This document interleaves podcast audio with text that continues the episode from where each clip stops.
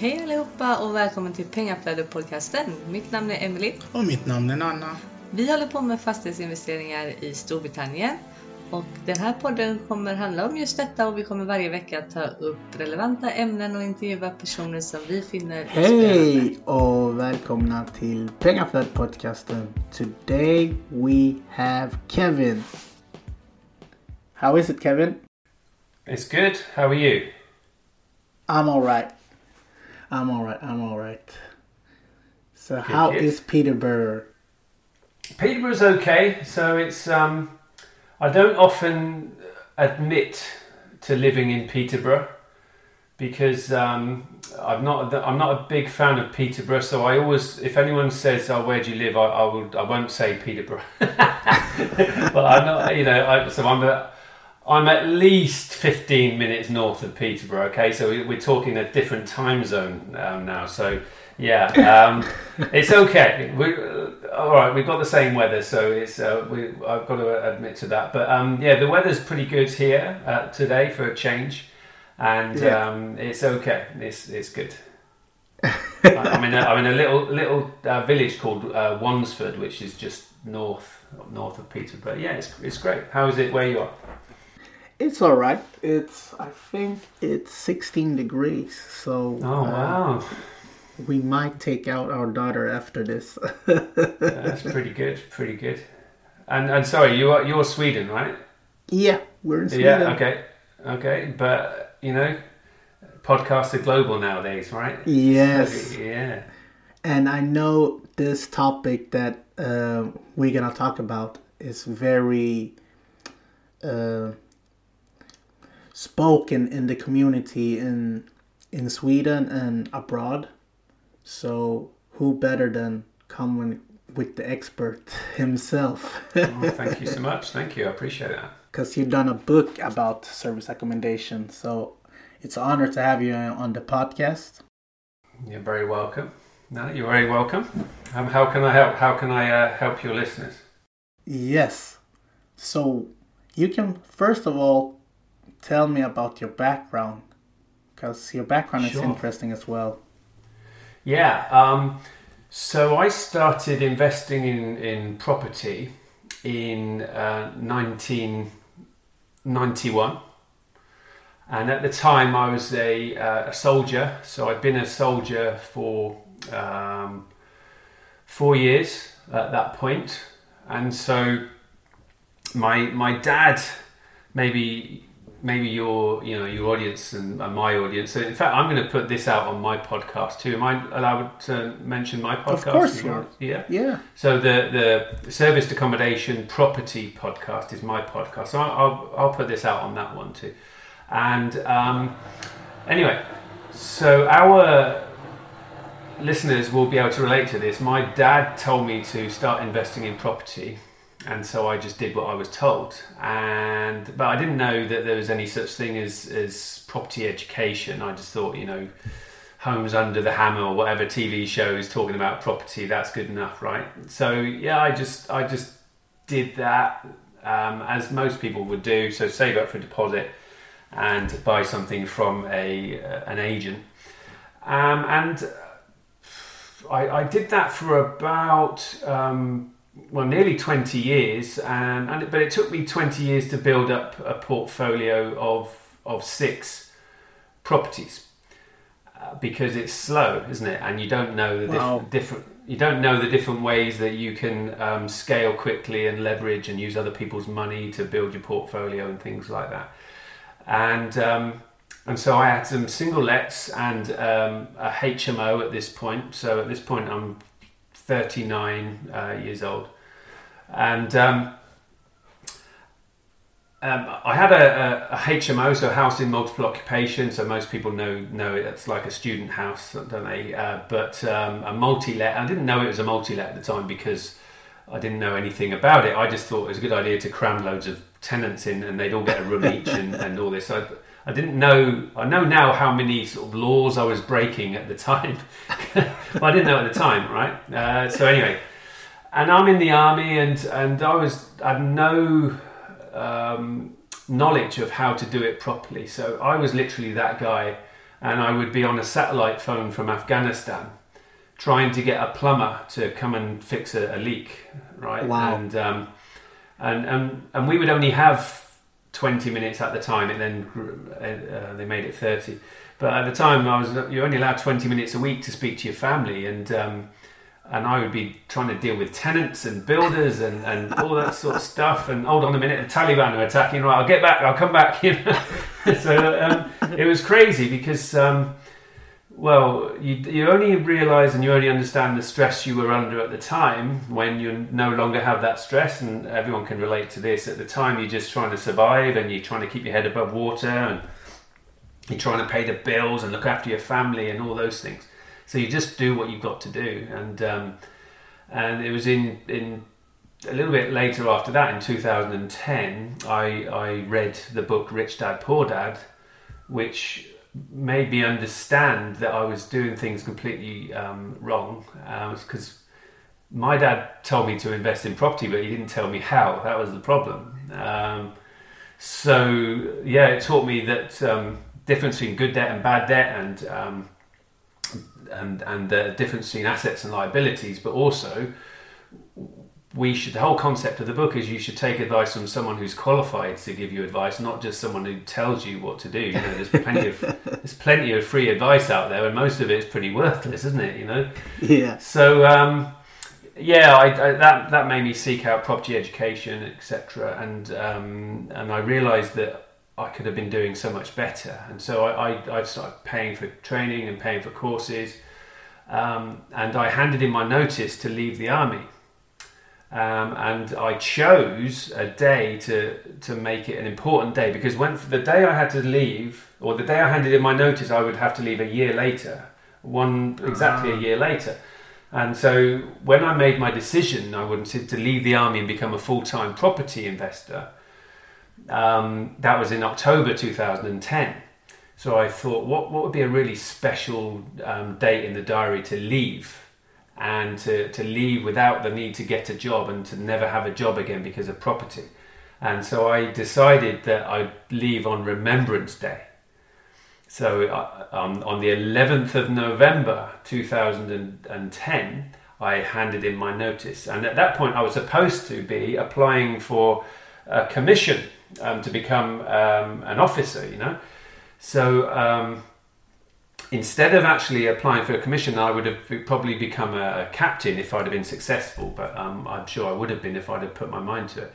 And instead of doing that, I, I, resigned. So I caused this uproar in the army because I, you know, they were phoning me up and saying, "What the hell are you doing?" and property, you mad, and all that. You, got a job for life, and think about your pension and everything.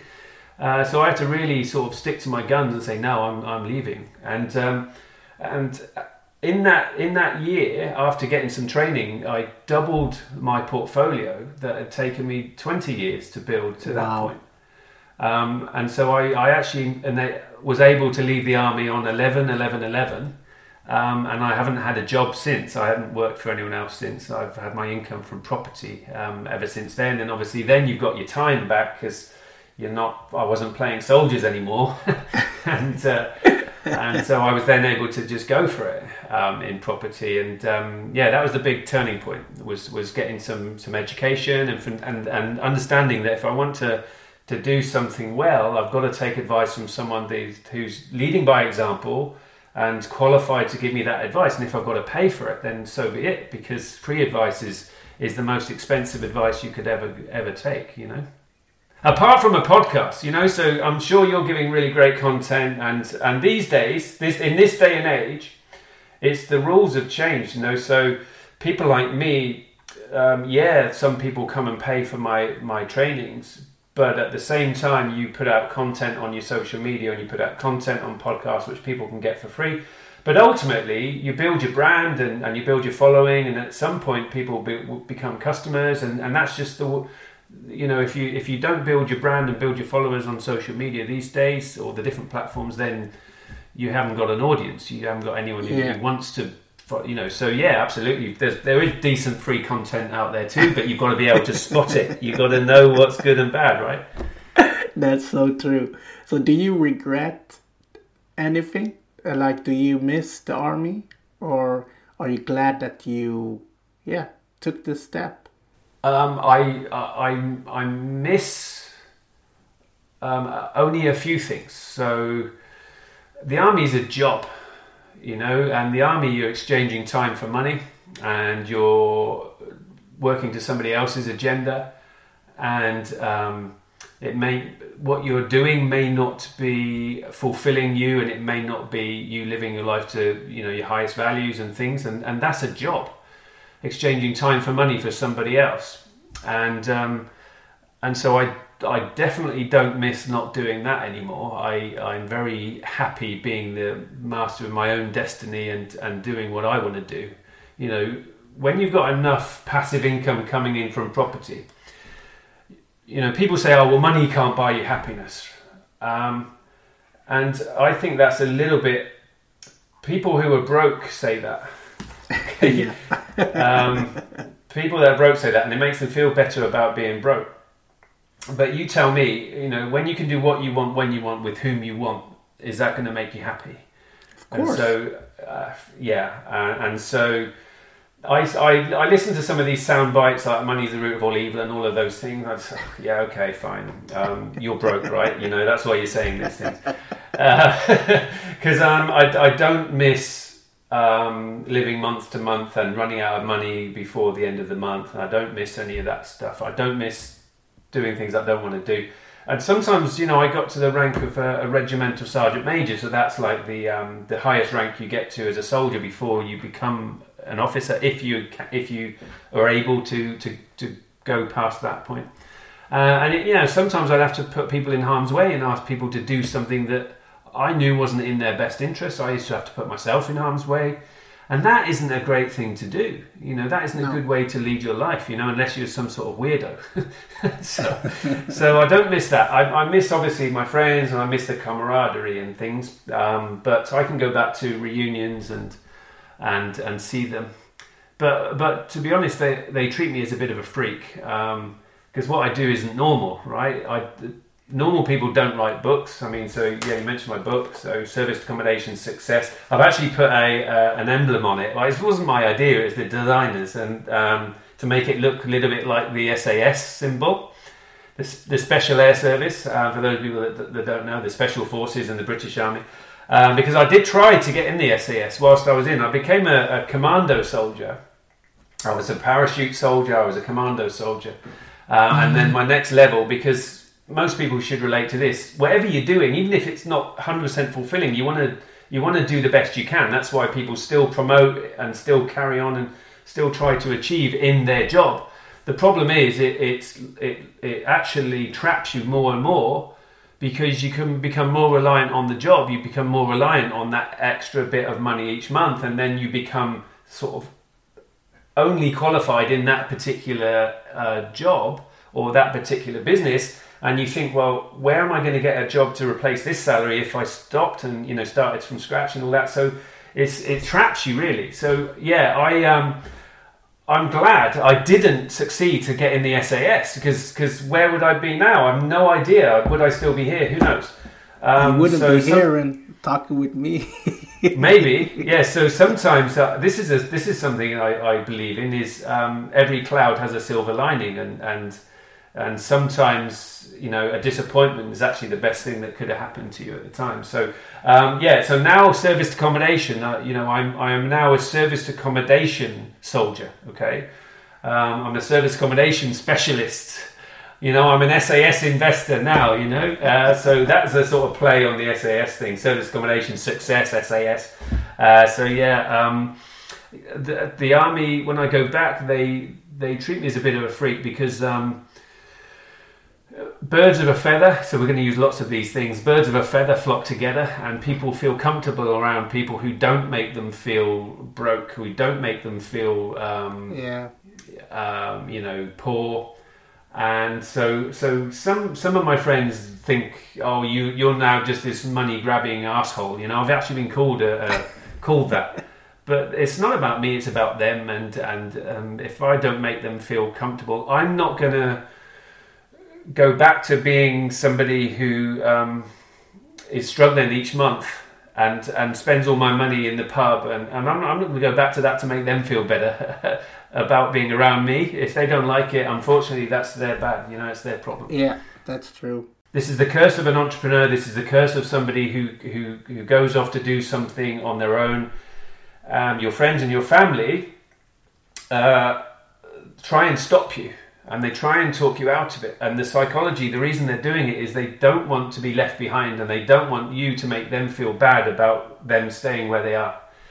And it's, it's a difficult thing. You definitely need to be around like minded people who are also entrepreneurial, who also want to change their lives and become successful and all those things. And you definitely need the advice of, of a, a mentor. I've always had those because otherwise the negativity dra- does drag you down. You can't help but soak it up, and and it's it takes away your energy and your enthusiasm. So it's you just got to try and your best to to to block that stuff out and give yourself a good chance of succeeding to block it out. Well spoken, well spoken, Karen. So why SA? How did you even stumble on SA, and why? Okay, so I built up my portfolio, um, and, I, and once I left the army, I carried on and I was building um, uh, buy to let, single let properties, and more HMOs, and um, that was all good. It was all fine. The the tenants sometimes used to get on my nerves a bit because you know when a tenant trashes your property and doesn't pay you any rent, you're not allowed to kill them. Okay, now I've got a bit of an issue with that. Um, I do. So before I got properly trained, I, I, remember I came back from Afghanistan and um, my mum, because I didn't have letting agents and stuff, I was an idiot. And so I said, My mum, can you look after my, my properties for me? You know, because my mum's qualified, right? Um, and so she she put in these two guys.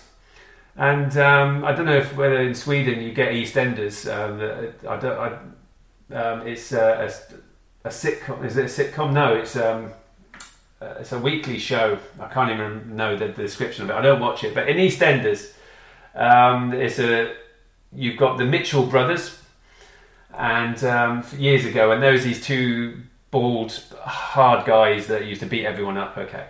And so she thought it was a good idea to put these two, not literally the Mitchell brothers, but two guys that reminded me of those as my tenants in my flat. So they sort of immediately stopped paying rent, and so I'm in Afghanistan. I can't do anything about it until I came back. Um, and so I came back, and I've said, right, um, obviously you guys have got to go. I mean, I want my money, but first off, you've got to go. And I didn't think I was going to get my money, and you know, I could take them to court and all that, but I didn't know about these things. So I wanted them out, and they were just the two of them saying, well, "What are you going to do about it? How are you going to get us out?" You know, the two of them at the door, and they were big guys. I said, okay, I'll be back. You know, a bit like Arnie, right? And um, and so I went back to camp, and I got three Fijians who played in the rugby team. And then I came back with my three Fijians behind me, and I gave them some options, and they didn't like any of them. Uh, but one of them was the to leave, and they chose that option. Um, and so um, that's what I used to do if I had a tenant that didn't pay pay me any rent and trash my property. But now I can't do things like that because it's illegal.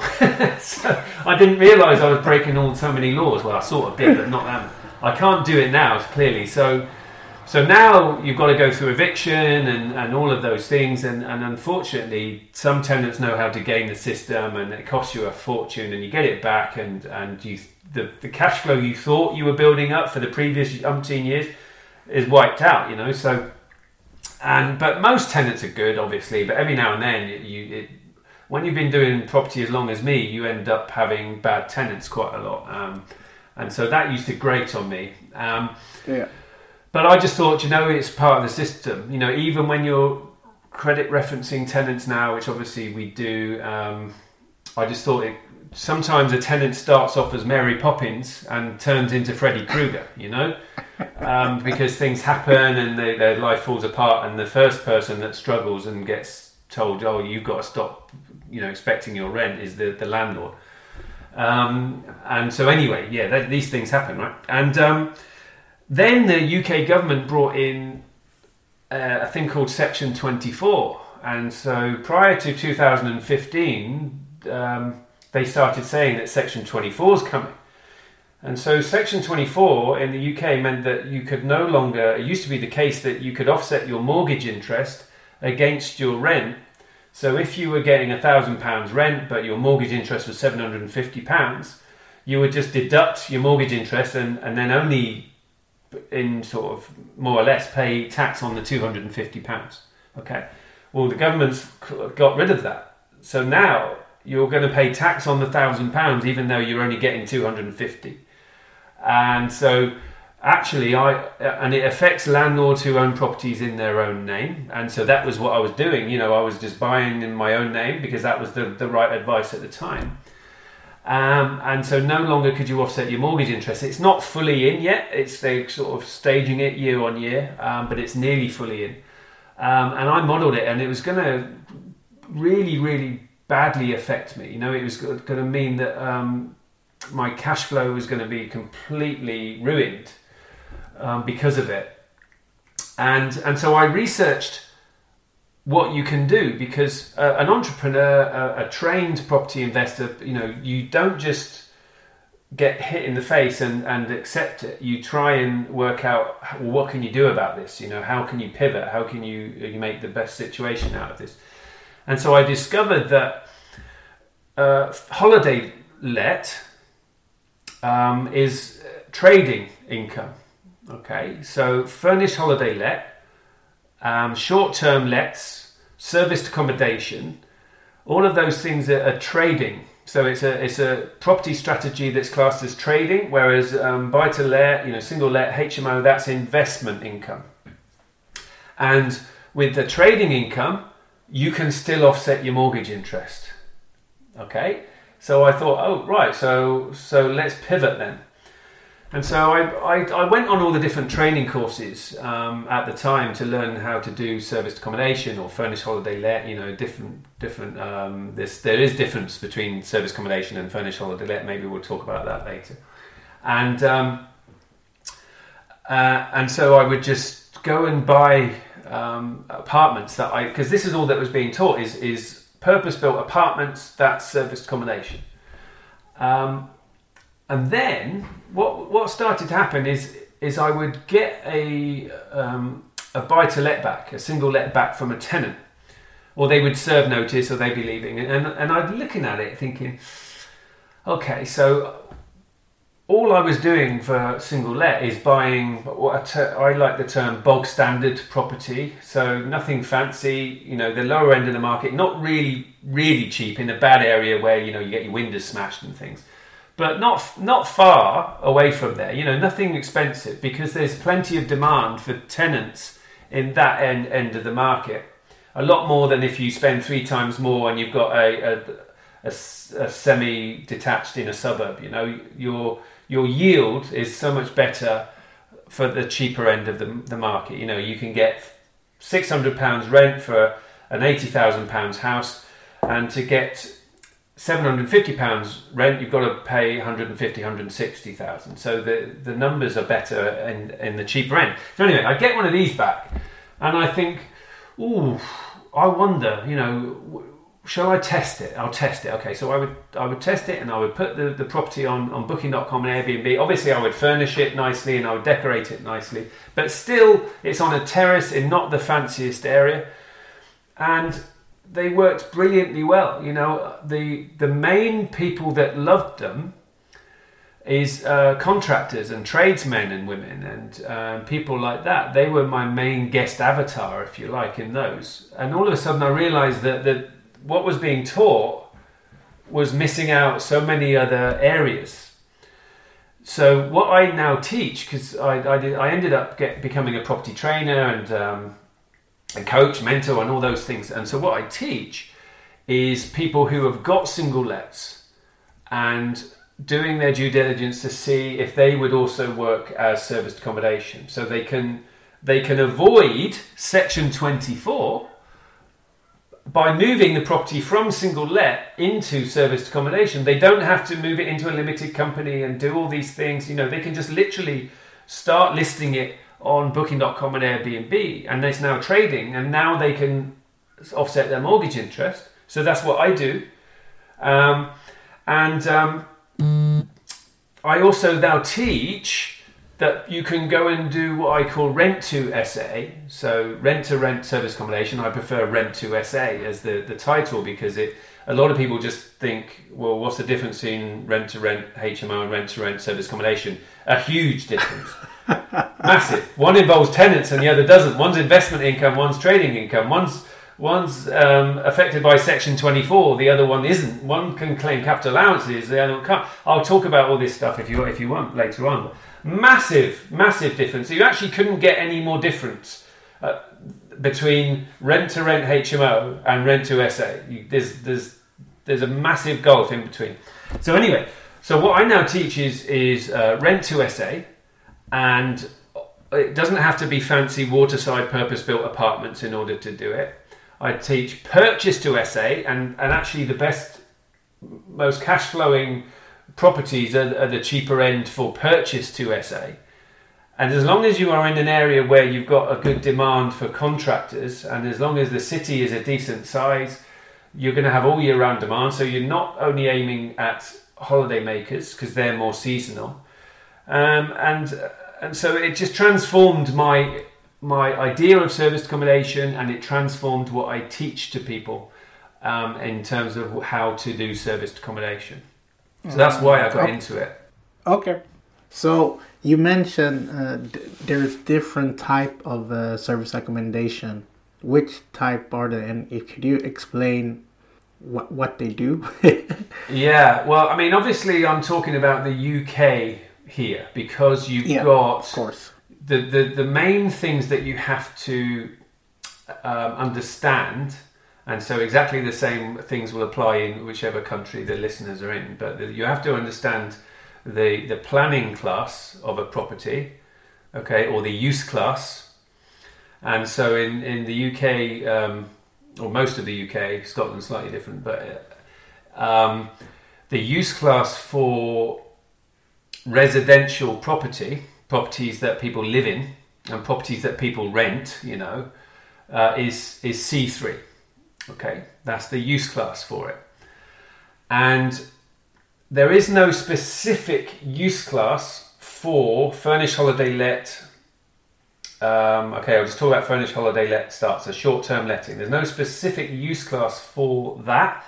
So the most appropriate use class is C3. Okay, so you need to understand that aspect of it. Whereas serviced accommodation is actually, as far as planning and uh, you know the inland revenue, H, you know Her Majesty's revenue. I can't even remember what the C stands for, but inland revenue, HMRC, and um, as far as they're concerned, um, serviced accommodation is is a hotel. Okay, so a serviced accommodation is a hotel and um, guest house, B and B, bed and breakfast. They are serviced accommodation, and the use class for that is C one. Okay. So with a, a hotel, etc., C1 would be the use class, and the activity that you are doing when you are letting the property out um, on a nightly basis to different groups of people. So people who don't. So um, that that is that is C1 and that is serviced accommodation. Now, furnished holiday let the way that differs is C3 is the right use class, and you are letting the property to the same group of people. So you might have ten people if it's a larger property. They all arrive on the same day and they all leave on the same day. Okay? They might be work colleagues who work together, or they might be a family group, or they might be friends, but they all turn up on the same day and they all leave on the same day. With a hotel, the, the rooms are being let separately to, to people who have no connection with each other. Okay, and so that in, in the as far as HMRC and as far as planning is concerned, is serviced accommodation. As Okay. far as HMRC and planning concerned, furnished holiday let is C3, and that's that's the difference. Okay. Now the problem I I've got, I have to deal with is that um, in in the UK it's um, mainly everybody calls furnished holiday let service accommodation on in in the f- Facebook groups on the forums and and all of these things. They just call it all everything is service accommodation. And then you get somebody that's a, a keyboard warrior, and they say, "You are breaking the law. Um, you you you um, uh, in breach of planning because you're not C1." You know, and um, you you, you shouldn't you shouldn't be doing this, you know, because you you you you're totally breaking the, the rules. Because what they read is that service accommodation is C1, and Yeah. and what they are aware of is people are doing service accommodation in C3 property, but they're not. They're actually doing furnished holiday let, and that's okay. So Yeah, this is where knowl- this is where the, a bit of knowledge comes in, where you have to be able to understand who's talking. Okay, am I allowed to swear? You understand? You understand who's talking crap and who isn't, um, and you have to understand that sometimes you might be talking to um, a letting agent or an estate agent, and they might be talking crap because they don't actually understand what they're talking about. So you actually under- have to understand everything in order to, to to make the right decisions on what to do and how to do things. So that leads me into my uh, following question. So, is it important to do C1 or C3? If you're going to do, um, I, I call it whole house or whole apartment SA. That's C3. All right, that is C3. You and and it's great because you can literally go and buy a property um, or rent a property, and you can be taking the keys on one day and be showing in your guest the next day. You you don't have to put in fire alarms. Okay, uh, you don't have to put um, fireproof doors in. You don't have to be doing all of these things. The, the property is good to go, and that is C3. And you don't need to apply for planning. Um, you're, you're good to go. So if you're going to do furnished holiday let or whole house serviced accommodation, then go and get C3 property. If you want to do property and let it out by the room to different people who are, someone's turning up on a Monday and they've got room A, and they're leaving on a Wednesday, and somebody else is turning up, totally unrelated, is turning up on the Tuesday. They're staying three weeks and they've got room B. That's a hotel, okay? If you're going to try and do that activity in a property, then it needs to be C1. So if you acquire a C1 property, great, carry on doing that. If you want to buy a big house that's C3 and start doing that model, you should actually apply for planning permission in order to be able to do it. Yeah, great explanation. Great explanation. You're welcome. So, the challenges that come with SA. Um, well, if you don't do service accommodation properly, so I, I, I recommend. I mean, it, it- it's it's seven pounds ninety seven. So I don't know what it is, you know, but you can get it on Amazon. Um, that if you do all the steps in that book, you it's going to a make make you a lot more money um, and save you making a hell of a lot of mistakes.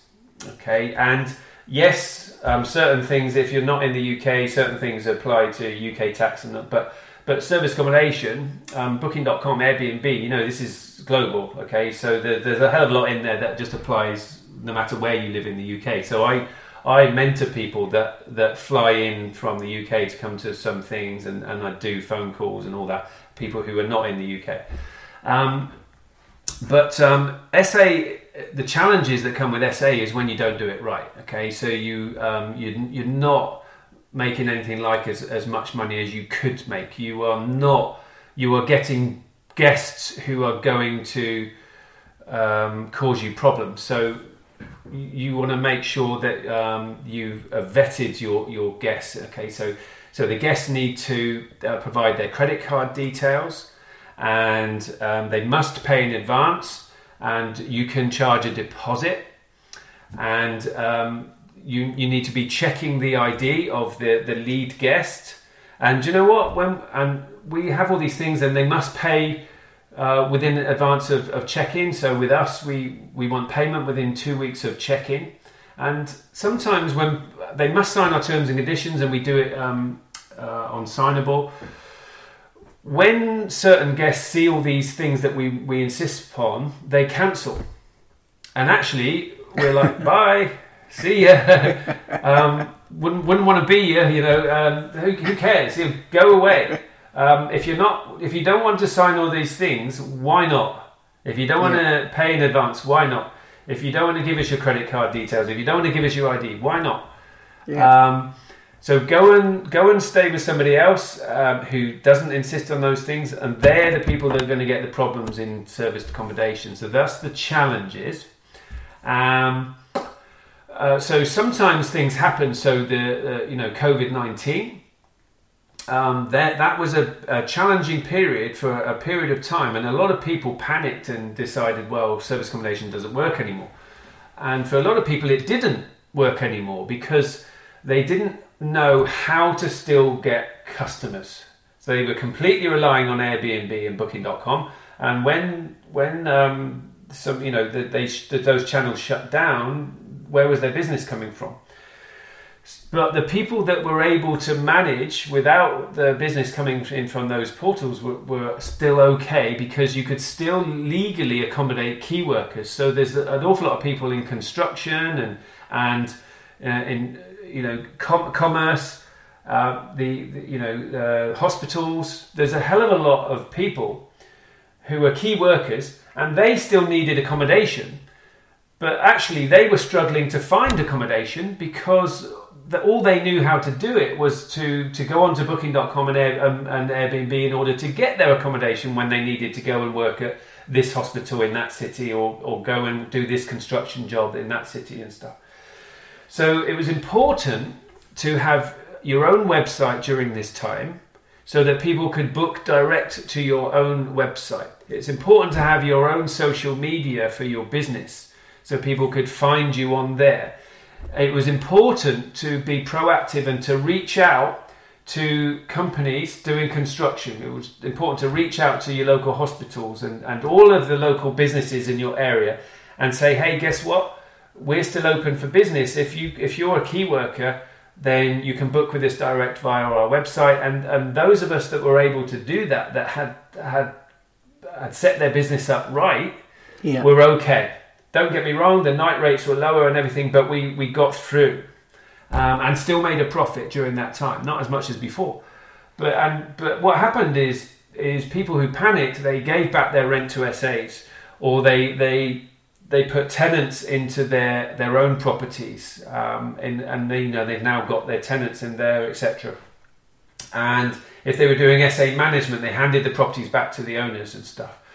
So now we've come through it, and, and now the staycations are, are booming. But guess what? There's less serviced accommodation properties because all of the people who panicked have gone away. So now everything's booming again, and those of us that knew how to get through, those of us that had the right, you know, education or the right knowledge and the right training, um, that that paid dividends.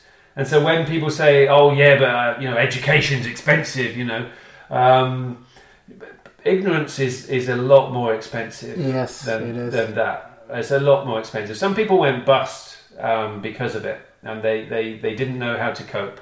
And so, yeah, ignorance is expensive all day long. So those are the challenges, not set, not not setting your business up correctly. Yeah. So, what should people not do when taking on a service accommodation?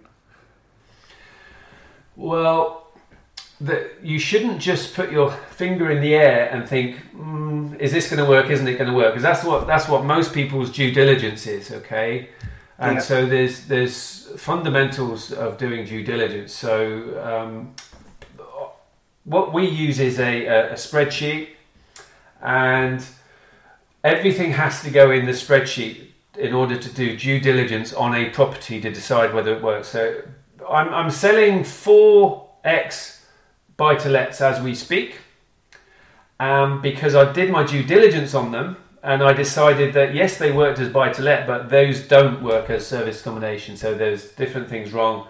Um, not not in the right area. Parking, um, parking was the main issue. Sometimes, you know, um, everyone knows of the Bronx. Bronx is a bit of a rough part of New York, right?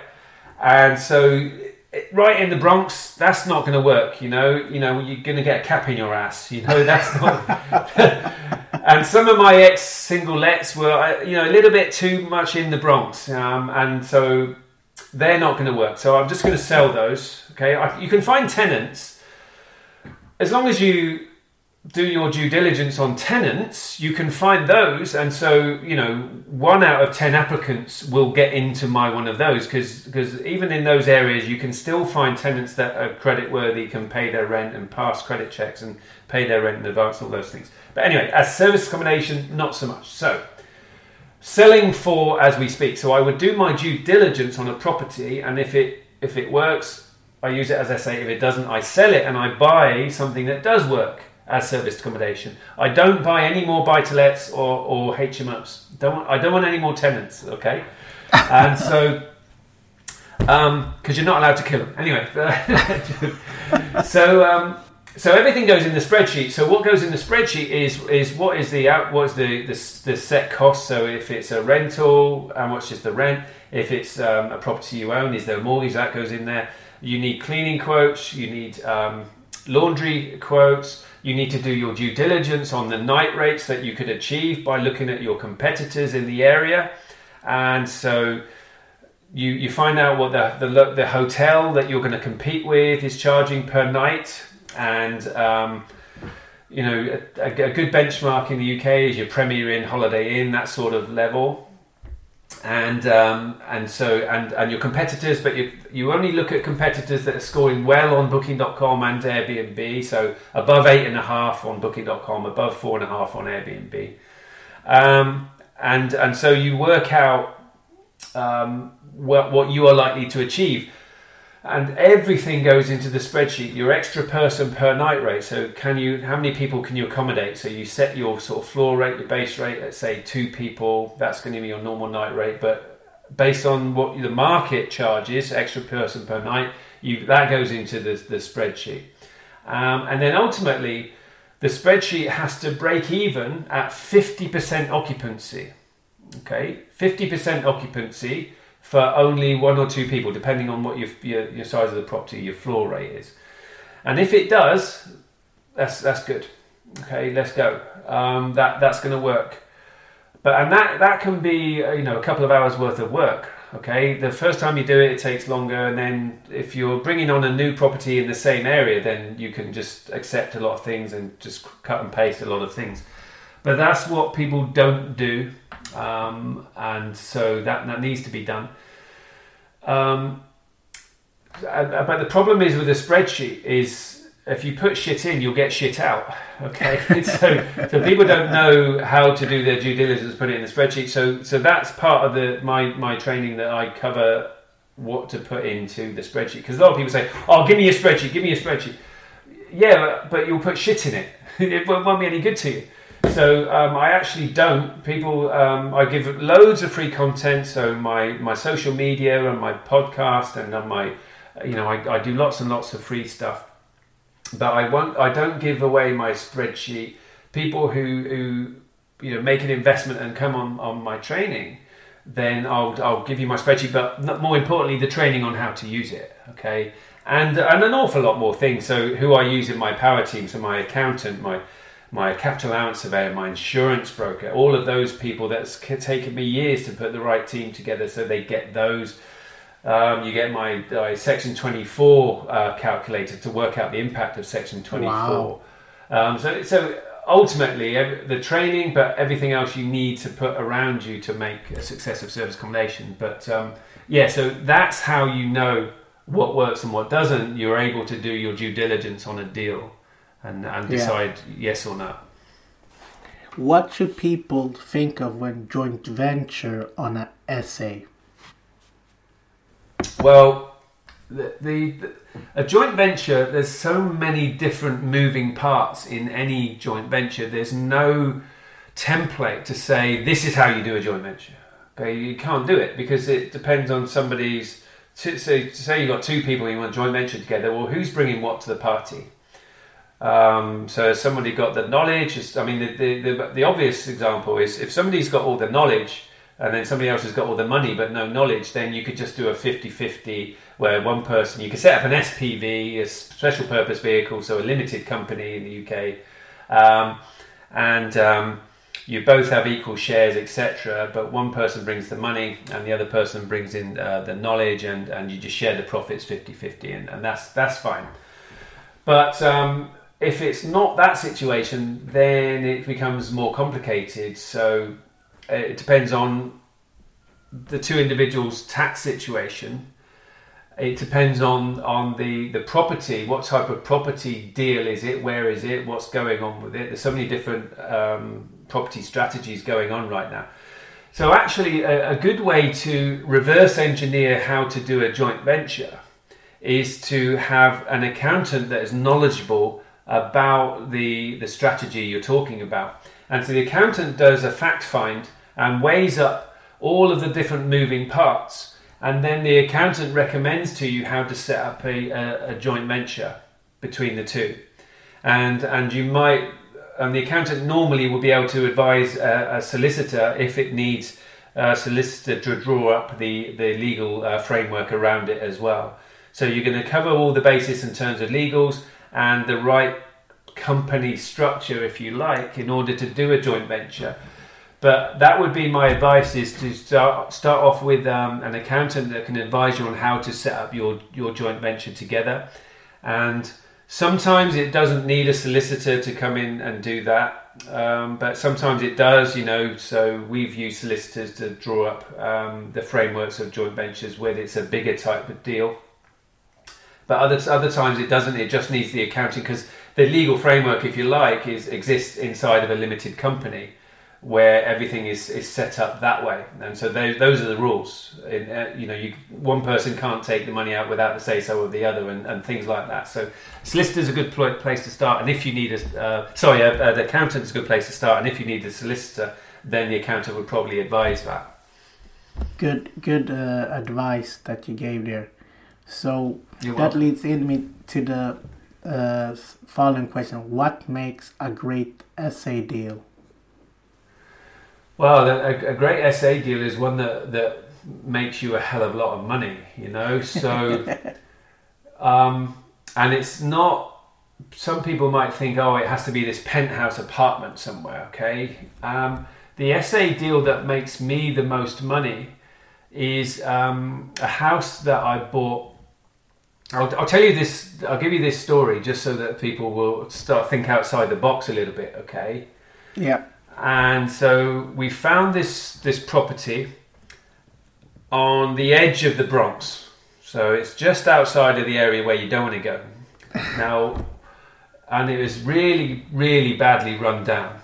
All right, but it was a big, quite a big. Uh, lump of a house. It was split into two units, but it was on one title. Okay, so uh, with the purchase price that we negotiated on it, and it's from a letting agent, uh, sorry, an estate agent. A lot of people think, oh, you go, oh, got to go direct to vendor, direct to the owner, cut the, the agent out. Well, no. Um, you can go on Rightmove and Zoopla or whatever sites you know people are, are using in their own country, and find some some deals that could work. You know, uh, definitely. And so this particular one, it was for sale um, uh, with a, an estate agent, and we purchased it for ninety thousand pounds. And it's a few years ago now, probably 2015, 16, something like that. And um, it needed sixty-five thousand pounds spending on it. Okay, because it's it's a house on three levels, um, and one of the houses really weird. It's just a two bedroom house, but the bedrooms are pretty small, so and, and ugly. Okay, I'm talking pig ugly. Um, and it's round the back of this the, the other house, so you've got to go down these steps and um, and uh, just this weird, not very attractive house.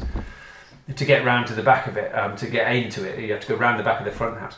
Um, the front house not too bad, and we made that into um, five bedrooms. So it was three, and we made that into five bedrooms. Okay, and ultimately, because we had spent so much time doing buy to let and HMO, we understood how to do buy, refurbish, refinance. Okay, so you, you, you reverse engineer what the property is going to be worth after you've done the refurb, and everything goes into your, your, your spreadsheet. And you think, okay, so once it's fully refurbished, it's going to um, it's going to be valued there, and my refurb budget is is that much, okay, and so therefore my, my purchase price has to be that much for me to get all of my money back out once I refinance it at its end value. Okay, so that's in a nutshell buy refurbish refinance, and so we that made us arrive at ninety thousand pounds for the purchase price. Now then, here's the here's where people get things uh, wrong, is they get a no, and then they think property doesn't work. Okay, you offer what your deal analyzer, if you like, tells you to offer, reverse engineered, putting in all the costs to what the purchase price needs to be for you to be able to get your money out when you refinance. And when you get a no, it's next. And, and it's only if you are only offering on one property does property not work. If you are offering on multiple properties, property works because every now and then you get a yes. Okay? And no doesn't kill you. This is what this is what people need to understand.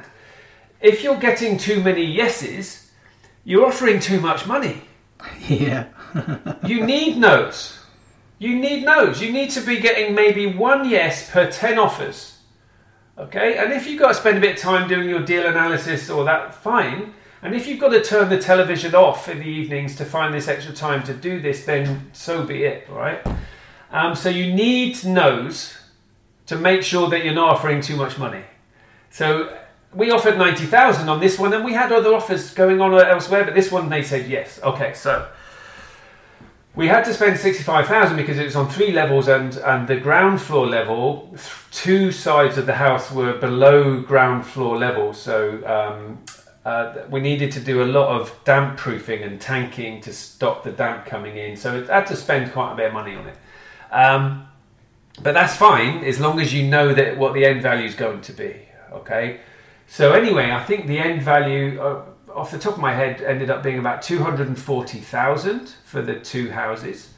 So then, when we got a seventy-five percent loan to value mortgage on the property, that gave us all of our deposit funds back and all of our refurb uh, funds back. So we got a house for nothing now. Okay. And the reason why I call it the, the purchase to SA loophole. And it's a loophole that everybody can exploit no matter where you live. Now, I'll explain why. This particular house is in a place in Swansea, in Wales, um, called um, Bonymaen. Okay? Yeah. Now, you know, if you're Scottish, something that's bonny is quite attractive, right? You know? Um, and but if you say to somebody in Swansea that I've got this house, this investment property in Bonymaen, I get this face. Yeah. Now that's a good face. Okay, that's a good face because do you know why? Because I'm not competing with anyone in Swansea wanting to spend lots of money in Bonymaen because Bonymaen has got this reputation Okay, so no one wants to invest there. Now, don't get me wrong, I wouldn't go right in the middle of Bonymaen because that's like the Bronx where you get a cap in your ass. Okay, but on the outskirts of Bonymaen, it's perfectly fine. The route, eh, you know, where this house is, the route in's fine and the route out is fine, and no cars get trashed outside, no windows get smashed. And guess what? Your guests don't care that it's in Bonymaen they're coming from out of town, right? So they don't care. And their car's fine and the property's lovely inside, etc. And they're saving money on hotels. And one is a five bed property, so we can accommodate nine people at a time. So, so the night rate we can charge is really high. And they're saving themselves a fortune on how many hotel rooms that may be. And they don't care that it's called Bonymaen.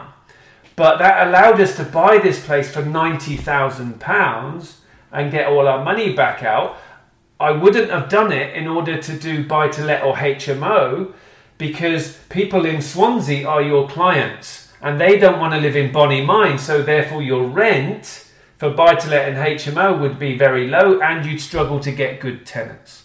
So the loophole is serviced accommodation where you can go and get a property really cheap. As long as it's not in the really bad part of that town, you can get it really in, in that particular area of the city really cheap and your guests don't care. Okay? Now that property cash flows three and a half thousand pounds per month. Wow. I'm Net. going to say I'm going to say a net cash flow profit. Okay. Now, when people say, "Oh yeah, you know, you watch Homes Under the Hammer," and oh, that's that's a that's a fantastic eight percent yield on that. Okay, I'm like eight percent, eight percent. You know what's that? I want I want infinite percent. Okay, because because I got no money in that deal. None of my money is left in that deal. And so, what what return on investment is three and a half thousand? The answer is infinite. Even if it was one pound cash flow, that would still be infinite. But we're talking three and a half thousand pounds cash flow on this house because the contractors love it because they don't care that it's not beautiful and, not really attractive. It's it's detached, so there's no neighbours either side. There's place for parking for their vans and all that. Um, now during the staycation, we're getting all sorts, family, holiday makers, all sorts of people, but um, ma- mainly throughout the years, it's contractors that stay there. And you know what? With the contractors, um, you send their cleaners in to do a weekly clean. So um, just to make sure that the, the you know the property cha- we change the towels, change the bedding, but we've got no voids because they're staying for two, three, four, five, six months at a time to be building the, the local you know the, the development around the corner and things you know, and so that's why the cash flow is so high because we're getting no voids.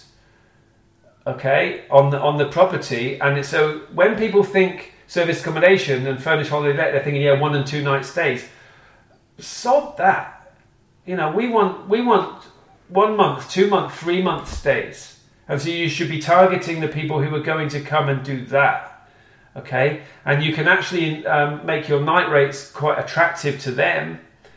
But because you're not, you don't have any voids and you're only doing weekly cleans, you're still cash flowing really well. Yeah. So that leads me into uh, the lending on SA. Uh, I've heard different topic of this uh, that it was quite hard to get lending on SA from from the banks. How is the situation now, and how can you? It is hard. It is hard if you don't have the right broker.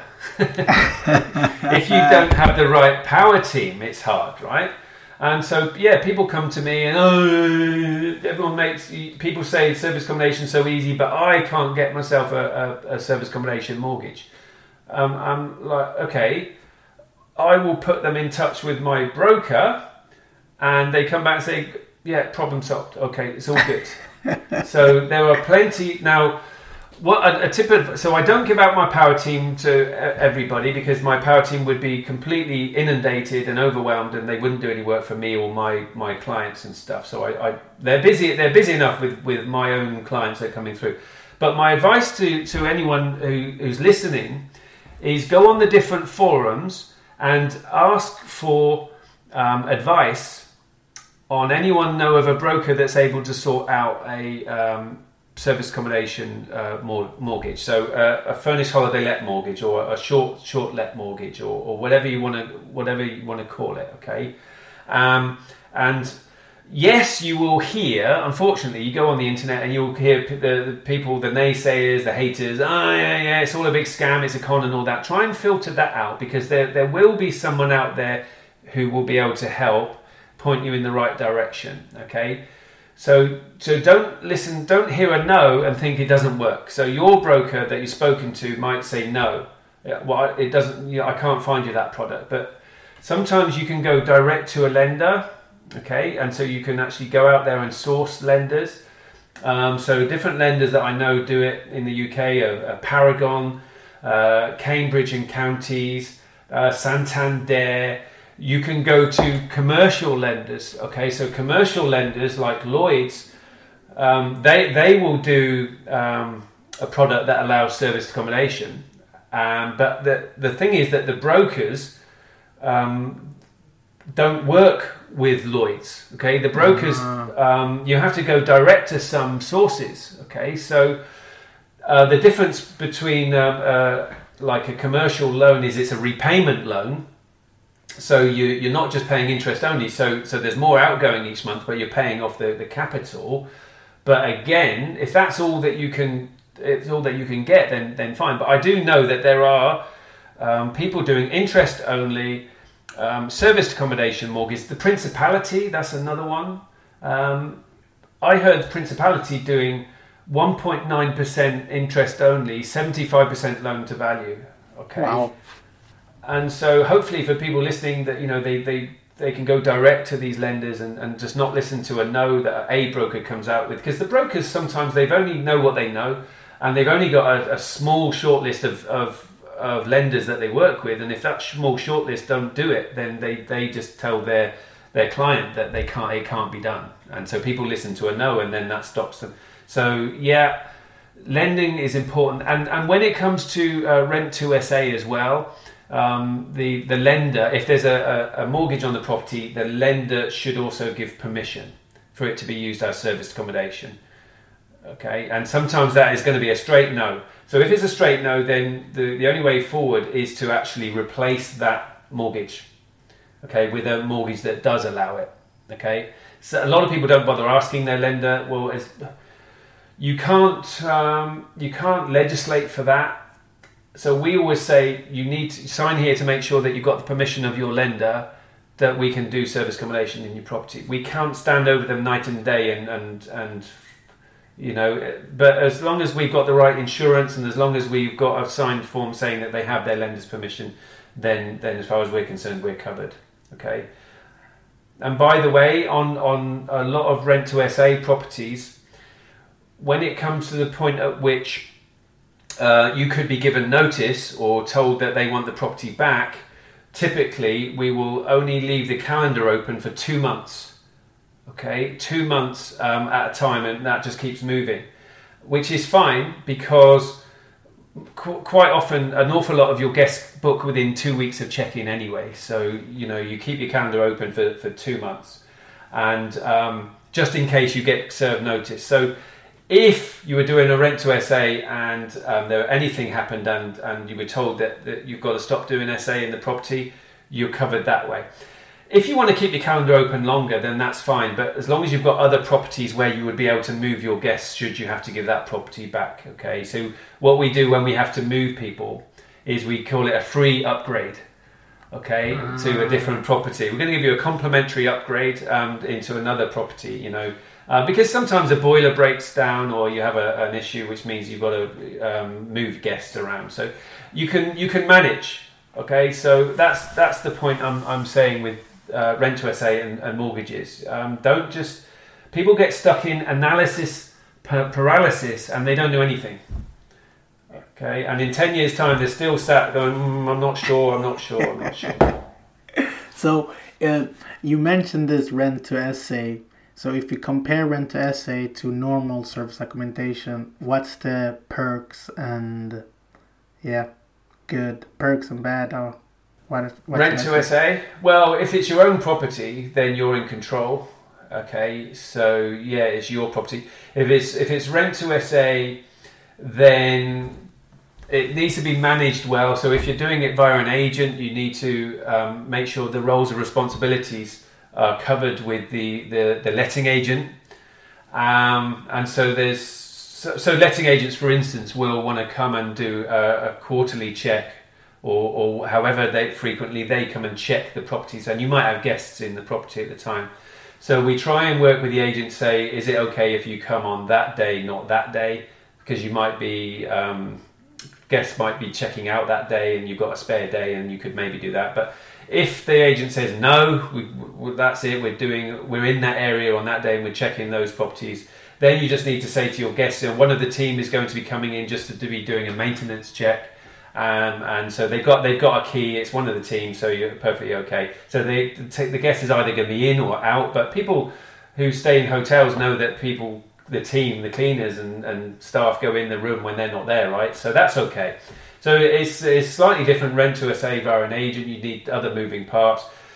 whose uh, tradesmen are allowed to do what repair jobs and things. You know, sometimes you have to tell the agent, and they have to use their trades and stuff. But on on small little jobs like a squeaky door or a leaky tap, we just send our our people in to fix those things, and we don't bother the agent with it. Um, uh, but yeah, absolutely, more expensive things, then you've got to go through the agent and get stuff done. This is why it's important to have somewhere to move a guest if, if the boiler goes down or something like that. So if you've got more than one, it works. If you don't have more than one and it's your first, then just just reach out to the other SA operators in your town and just say, look, you know, if ever I was to pass you a, a booking, would that be okay? They're going to say yeah, all right, because because it might it works both ways as well. They might pass you bookings, okay, and so you can you can just move someone to one of your um, uh, you know one of your um, other SA operators in your town. Don't be too competitive. You can work together and help each other.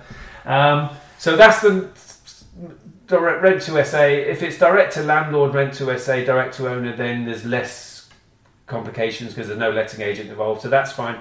But if it's obviously your own property, then you're in control of the situation and, and everything's fine. Yeah. So, what question should ask the management team or the sourcing agent if uh, someone wants to do this, but want to do it maybe remotely? Okay. With with doing SA remotely, then what you need is a is a great SA management company to manage the properties for you. So you can literally go and do rent to SA, okay, and as long as the, the you explain it properly, so you explain how you're going to be using the property. A lot of people think that rent to SAs aren't telling the letting agent and the owner that they're going to be letting it on Airbnb and Booking.com. Some people clearly do that, but I don't teach that. Okay, there's no you don't want to be worrying about the phone ringing and it being the letting agent saying I've just spotted the property on Airbnb. What's what's what's going on? Um, so the only way we will take on a property from an agent or a landlord is if they uh, understand that we still source our clients via Booking.com and Airbnb, as well as our own website, as well as our own corporate clients. So, so when I go to a letting agent to do a rent to SA, I will have already done the legwork and, and formed a relationship with, let's say, uh, a construction firm who is coming to the area and I've already established that they would use me if I've got property um, to be able to accommodate their team. Okay, so I will go them and I and I will say, look, I'm looking for this prop this property that you've got listed on your site.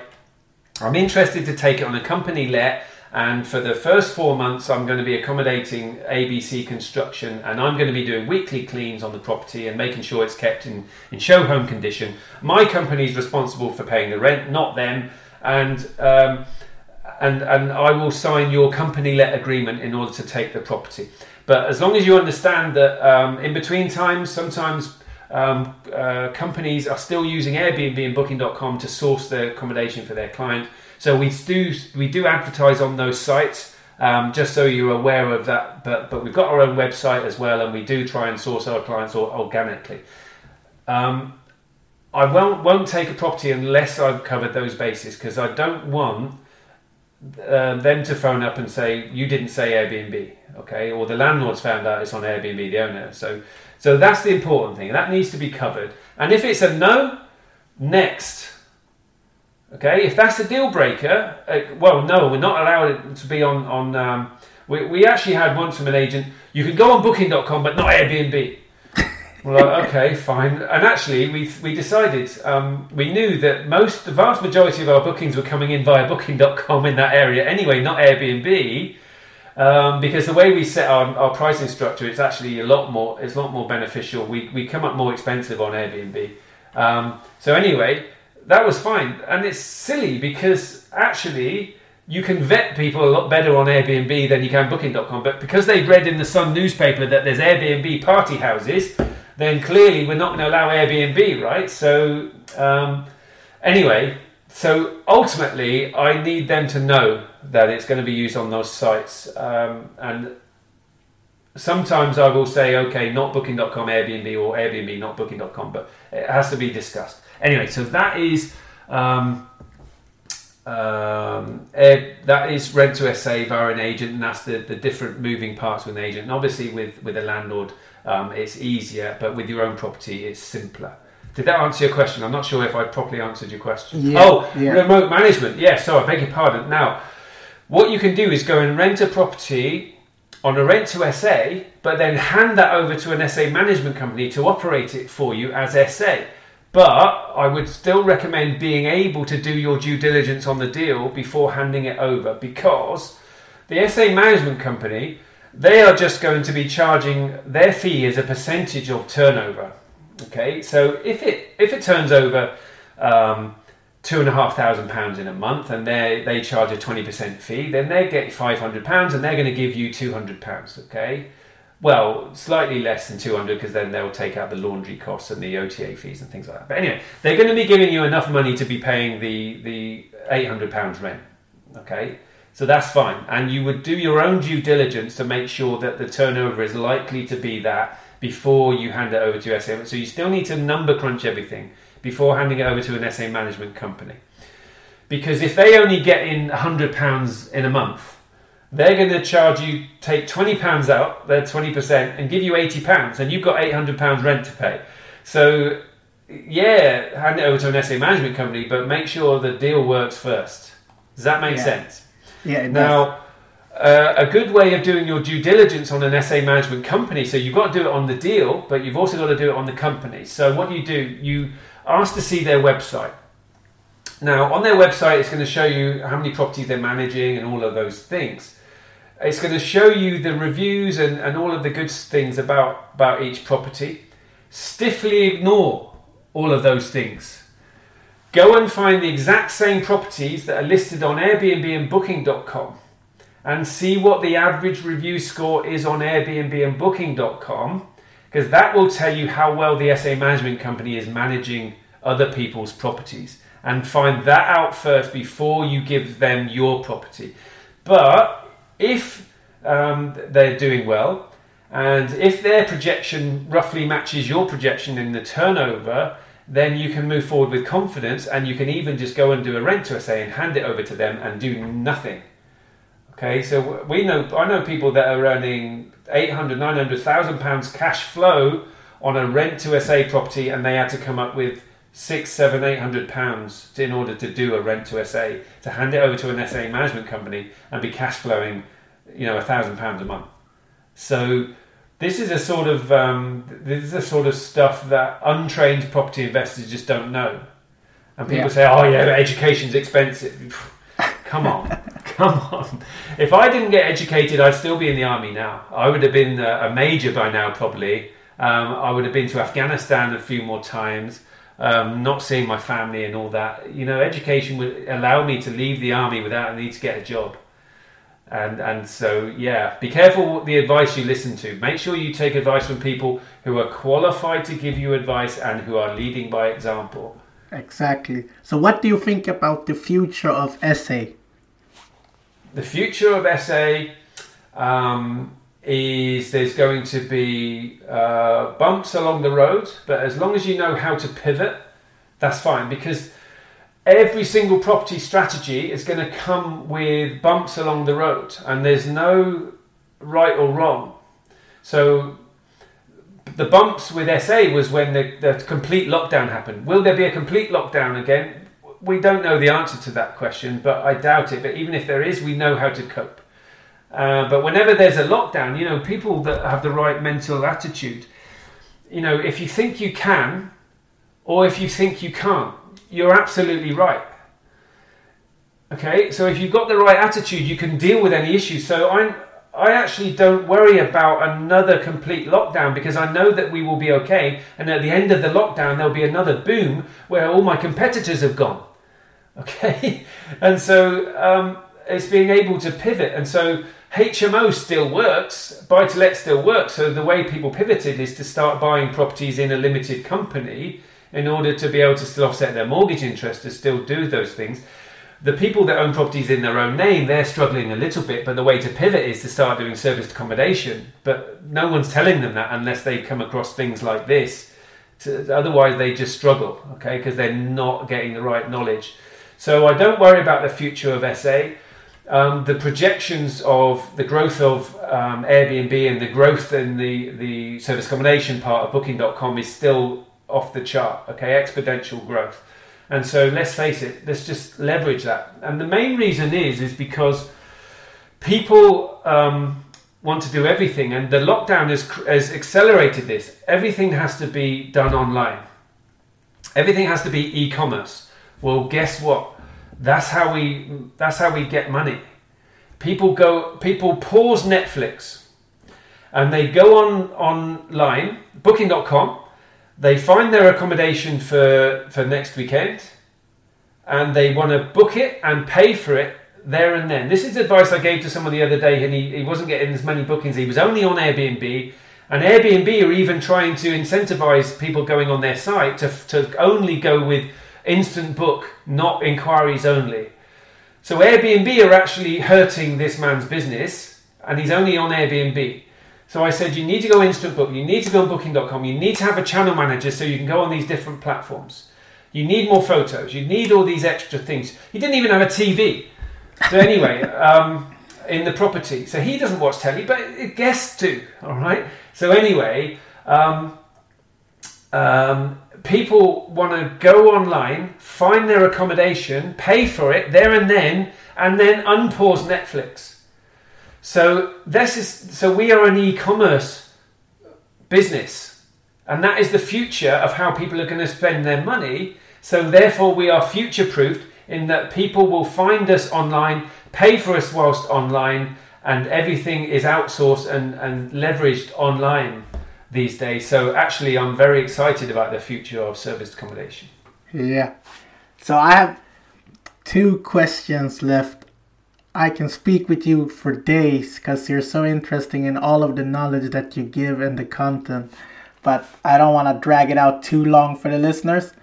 So my two questions that I always ask my guests is what book would you recommend to your child? Well, I, I, have done it. Um, Rich Dad, Poor Dad. Um, I know a lot of people might give that answer, but um, that would be the first one because just so that people understand the three main concepts. So it took me a while to get my daughter to read it.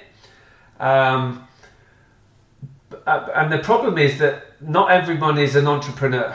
So not everyone can be an entrepreneur. Not everyone has that mindset, and only an entrepreneur will really get it because an awful lot of people uh, they're just worker they're worker bees. Um, they just go, want to go round that hamster wheel exchanging time for money hoping to to be able to retire. They've paid off the, the mortgage hope to hopefully they'll be able to retire with enough money to keep them in their old age. And and some of some people you're never going to shake that away from them. That's they've been indoctrinated from birth to have that mindset. So it took me a while but um, I got my daughter to read Rich Dad Poor Dad, and the reason is is because we need to understand the difference between assets and liabilities. Okay, we you we, there's fundamental. So the house that you, you we all live in is not an asset because every single month it takes money out of your pocket. Even if you've got two hundred thousand pounds equity in it, it's not an asset; it's a liability. And so unless you've got money coming in every month you're going to lose that house. Okay, and then the two hundred thousand pounds will dwindle to nothing because uh, it just will. So it's not an asset. Um, so an investment property, a buy to let or a HMO or a serviced accommodation property, or it could be a commercial, uh, you know, property. That's an asset because it's bringing money in every single month, and and if you can make it as passive as prop as possible, that's an asset. So people need to understand that they need to stop exchanging time for money and create assets. And that is fundamental. You need to get your head, everyone needs to get their head around that. Um, the difference between good debt and bad debt. People say, oh, yeah, well, I'm not, I'm not, I'm just going to save up the cash to buy, buy a property every time. I don't want any debt. I don't want a mortgage. What sort of stup- stupidity is that? Um, that just means it, it takes you um, hundred years oh, to get wow. somewhere. It, it, might take you five years. You know, um, it's just you've got to leverage the debt, which helps you to create an asset, is good debt. Debt which where you buy a car is bad debt. So there's good debt and bad debt. So if the debt creates an asset and the asset pays pays for the for the debt, your monthly payments on the debt and puts money into your pocket and it helps you buy a property that is appreciating in value over time and property always will because the population is always growing. So when there's more demand for something, the price of that thing goes up. It's simple e- economics. It's a no-brainer. yeah. It's a no-brainer. So you use good debt to buy an asset, and and the the thing that people don't understand is that the value of that debt is decreasing because of inflation, but the value of the asset is increasing because of normal market appreciation. But the the bank doesn't own any of the appreciation. You do. So you started off with having so you bought a property, hundred thousand pound property, and you borrowed seventy five thousand pounds, and the property is paying for the cost of that debt and putting money into your pocket. Now, twenty years later, you owe you still owe seventy thousand pounds, but the house is worth four hundred thousand pounds, five hundred thousand pounds. And people say, "Oh yeah, but you still owe you still owe seventy five thousand pounds." The house is worth five hundred thousand pounds. Sell the freaking house and pay off the debt, or remortgage it and take out a new a new mortgage and pay off the old debt. You know, people don't understand it. And then that seventy five thousand pounds that you owe, that would buy a, a motorbike in twenty years' time, okay, or or a rubbish car. So the, the, the, the debt is actually shrunk. The amount you owe is shrunk, but the asset has grown and it's been putting money in your pocket every single month for the period of time. That's good debt. So people need to under, get their head around the difference between good debt and bad debt. And they need to understand that they should take advice from people who are leading by example and qualified to give them advice. And so that's why I say read it again if you've already read it, um, because it just it's three main fundamentals that people have to understand. And so that is the, the one that I would recommend to my own child. Yeah. So if you had unlimited with funds, who would you have as a mentor? Oh, it's a great question because actually people think, oh, well, I want Warren Buffett, or, or you know, I want um, you know, Bill Gates or whoever. That's not the right mentor. Unless, unless you're Richard Branson, that's not the right mentor. The right mentor for you is the person that is probably one or two levels above you because they've, they've been where you were quite recently and they can relate to you and you can relate to them and, and they're not too far removed from where you are and the advice that you need. So some people will actually spend far too much on a mentor that's actually uh, too expensive and too far away from what they need. So so um, just find yourself a mentor that um, is uh, someone you can identify with because because not everyone can can work with with a, a, certain person. So if you can relate to someone and identify with somebody, then that would be the right the right mentor. And as long as they you can see that they uh, they, they know what they're talking about and they can they're leading by example. Yeah. So you don't have anyone. well, I yeah. Hey, um, uh, Rob Rob Rob Moore. He's he's my my mentor um, at the moment. I don't have a mentor in serviced accommodation. I wish that I could have find someone who was really, really, you know, up there, but um, I can't find that person just yet. You, but, yourself. But, but things are doing okay. um, but people can hold you accountable in terms of. Um, so, so Rob will will push me in terms of uh, growth. He won't be able to tell me how to do service accommodation, but he can be um, keeping me accountable in terms of uh, uh, growth in certain areas. Yeah, absolutely personal development and all of those things. So, what else? How can people get in touch with you? Okay, um, so you can find me um, uh, Property Soldier. So, on any of my social media, if you search the Property Soldier, you will see a, a picture of me and um, you can connect with me on the various social media. Uh, my website is www.propertysoldier.co.uk. I need to update it. I've been, I've been, uh, I need to get my PA the the logins in order to go on there because I, I know how to do it, but I just haven't got around to it. I need to update it because there is um, training courses and things that people can come on. Don't worry about the dates; they're out of date.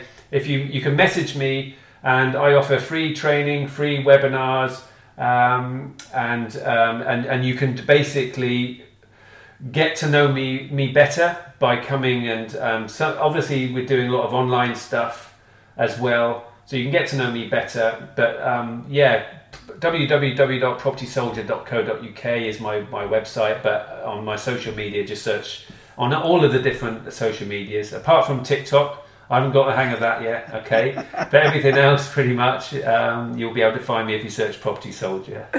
And your podcast, we can't forget Yeah, that. Yeah, the Service Accommodation Property Podcast. Um, uh, maybe I'll send you the, the link and you can put it in the show Yeah, notes or something I'll like that. that, if- the show if- notes.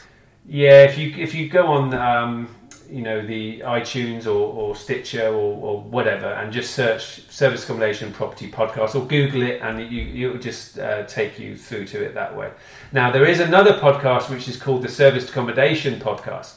So mine mine's got property on it, okay? Because I wanted to SEO SEO it so it so it ranks better on Google. And they they they started their podcast first, damn it. Um, but um, so mine's mine's the service accommodation property podcast. The other podcast is great as well, you know, right? And, um, there's lots of good stuff on there too. But um, if you want my podcast, it's the one with property on it as well. And again, you'll see a picture of me on the the uh, the uh, the image. I can't remember the uh, the name of it, uh, but the image you'll see a picture of me on it, so you know know it's me. Yeah. By Kevin by Kevin Poneskis. That's what you'll see. By Kevin, yeah. This was a pleasure and very informational. I think the listener is going to be very grateful for all of the information, especially them doing it from abroad, how they can Yeah. put in the spreadsheet. And if they would like to get in touch with you, I'll put everything in the show notes. And maybe, who knows, maybe you get some clients coming your way and you can teach them how to do SA the right way. yeah, sure, absolutely. That that would be that would be great. That'd be great. As long as it's a win-win situation. As long as um, I, you know, they get something out of it, I get something out of it. Then that's a win-win, and that that's the way to, to do business, right? Yes. So, Kevin, thank you very much and take care. People, don't be stressed, invest. And remember, your future needs you. yes.